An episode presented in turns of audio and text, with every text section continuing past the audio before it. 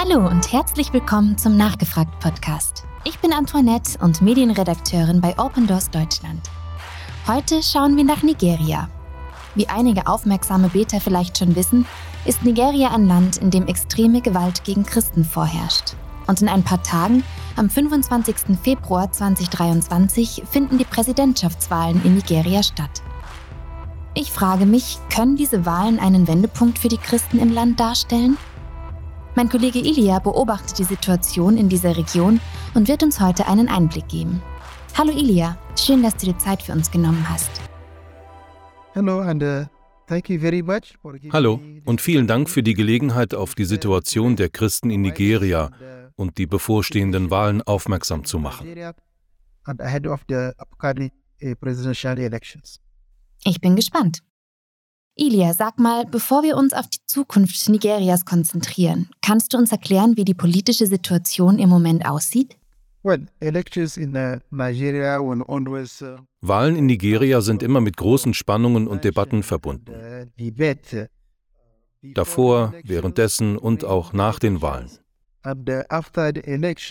Es ist ein besonderer Moment für dieses Land, aber auch für die ganze Region, denn was in Nigeria passiert ist oder passieren kann, wird definitiv Konsequenzen haben und kann den Rest der Region, auch den Rest des Kontinents beeinflussen. Wir warten alle darauf, was das Ergebnis dieser Wahlen in Nigeria sein wird. Und die Konsequenzen können den ganzen Kontinent betreffen but the outcome may affect the whole continent.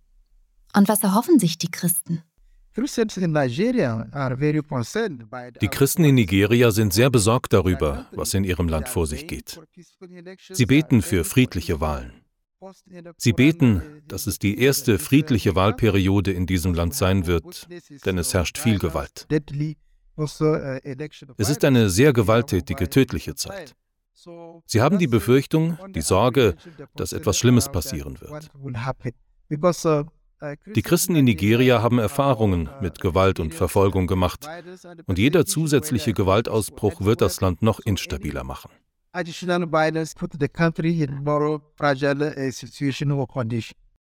Das klingt wirklich kritisch. Wie genau sieht denn Christenverfolgung in Nigeria aus? Die Verfolgung in Nigeria ist stark von Gewalt geprägt. Sei es im Nordosten des Landes, wo Boko Haram seit 2009 aktiv ist. Sei es in Zentralnigeria, wo die militanten Fulani-Hirten vor allem christliche Gemeinden angreifen. Erst vor kurzem gab es einen Anschlag, bei dem ein katholischer Priester von bewaffneten Männern angegriffen und am selben Tag, an einem Sonntag, lebendig verbrannt wurde. Und ein anderes christliches Dorf wurde ebenfalls angegriffen, zwei Stunden vor dem Gottesdienst.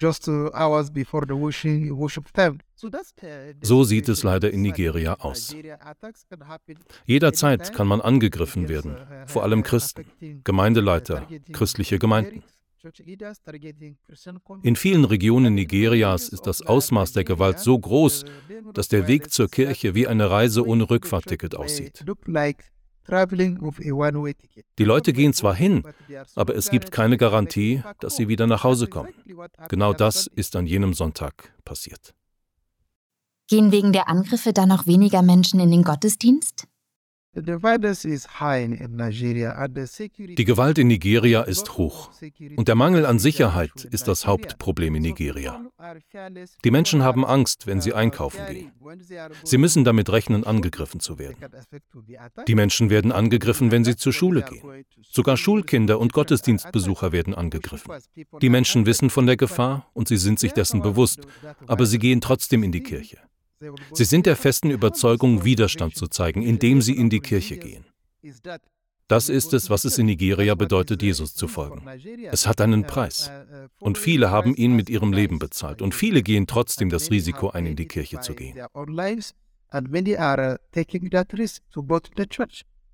Was für ein mutiges Zeugnis. Im letzten Weltverfolgungsindex haben wir gelesen, dass die Gewalt in Nigeria wieder gestiegen ist. Warum ist das so? Kannst du uns ein paar Gründe nennen?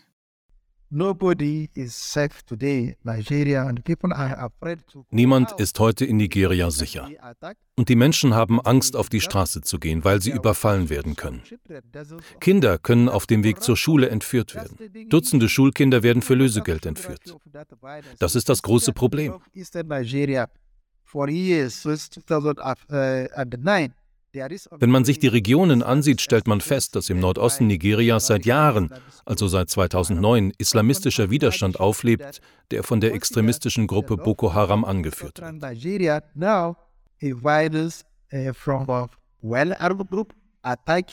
Äh, äh, Darüber hinaus gibt es im Norden und in Zentralnigeria aber auch immer wieder Gewalt durch andere bewaffnete Gruppen, die Gemeinden angreifen und Menschen entführen. Wir stellen fest, dass es oft Banden sind, kriminelle Gangs, die umherziehen und Gemeinden angreifen.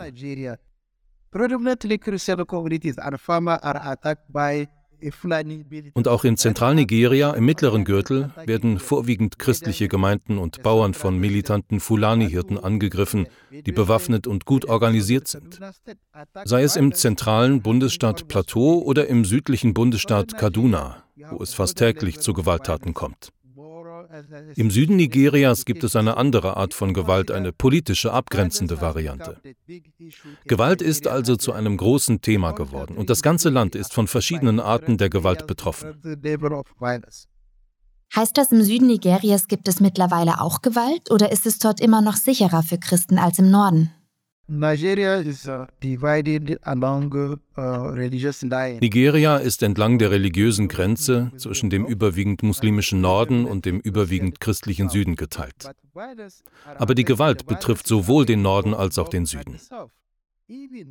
Sogar der relativ sichere Süden ist jetzt betroffen, weil Menschen gezielt entführt und für Lösegeldzahlungen festgehalten werden.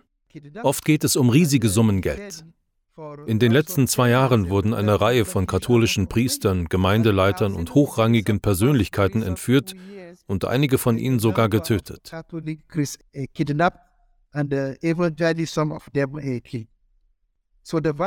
Die Gewalt hat also auch den Süden Nigerias fest im Griff.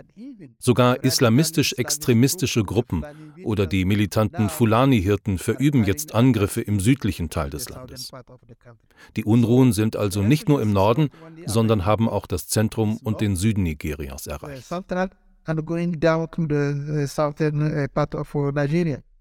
Wie ein Waldbrand. Die Christen beten für den Frieden. Sie sind Nigerianer und sie wollen in Frieden leben. Sie wollen in die Kirche gehen können. Sie wollen in der Lage sein, ihren Alltag friedlich zu gestalten, ohne Angst haben zu müssen, angegriffen, getötet oder entführt zu werden. Genau das könnte ja passieren. Und in den letzten zwei oder drei Jahren wurden Dutzende von Schulkindern entführt. Einige von ihnen verloren ihr Leben. Schulkinder und selbst kleine Kinder werden getötet oder entführt oder sind Ziel von Angriffen. Das ist ein Problem. Zur Schule zu gehen ist kein Verbrechen. Aber in Nigeria kann man angegriffen werden. Wenn man in die Kirche geht, ist das kein Verbrechen. Aber eine Reihe von Menschen wurden auf dem Weg zur Kirche oder während eines Gottesdienstes angegriffen. Ilya, kannst du uns sagen, wie Open Doors so einer Situation helfen kann? Open Doors through durch Partner vor Ort hilft Open Doors durch Gebet, Nothilfe, Hilfsgütern in Form von Unterkünften, Medikamenten, Nahrungsmitteln und grundlegenden Dingen.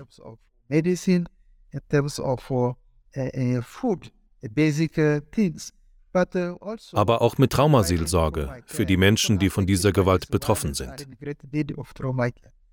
Es ist wirklich gut zu hören, dass die Christen in Nigeria nicht alleine sind.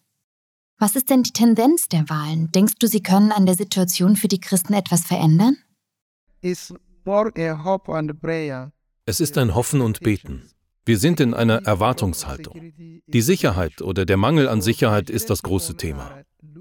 Das nigerianische Volk erwartet, hofft und betet, dass der nächste Präsident in der Lage ist, Recht und Ordnung im Land wiederherzustellen, Sicherheit für alle zu gewährleisten, Schutz für die von Gewalt betroffenen Menschen, Schulkinder, Christen, Geistlichen und Frauen zu bieten.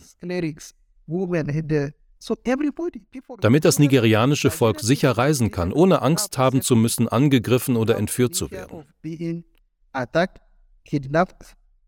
Und deshalb drehen sich alle Hoffnungen um die Sicherheit. Die Sicherheit bleibt das große Thema und sollte ganz oben auf der Liste stehen, ganz oben auf der Agenda des kommenden Präsidenten in Nigeria.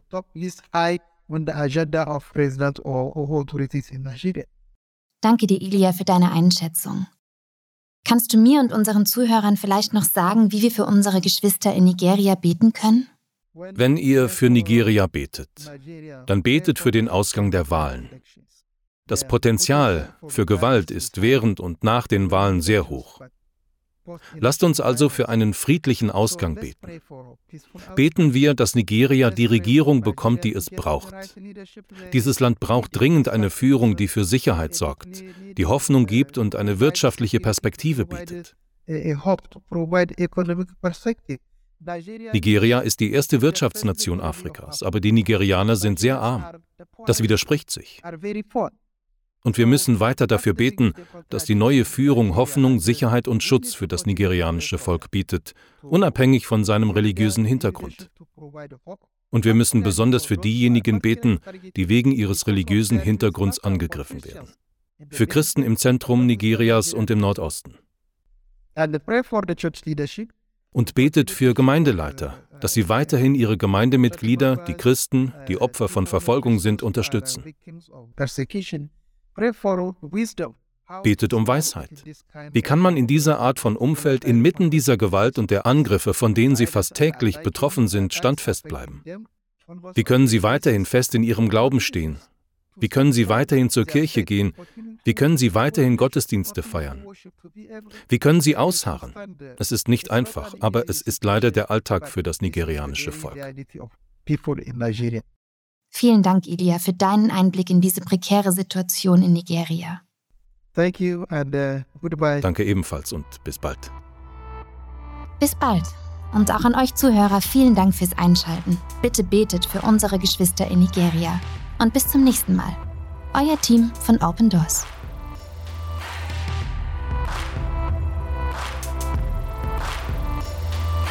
Wollen auch Sie verfolgte Christen unterstützen?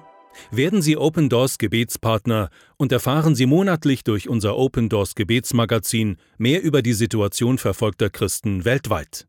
Jetzt auf unserer Homepage bestellen www.opendoors.de/magazin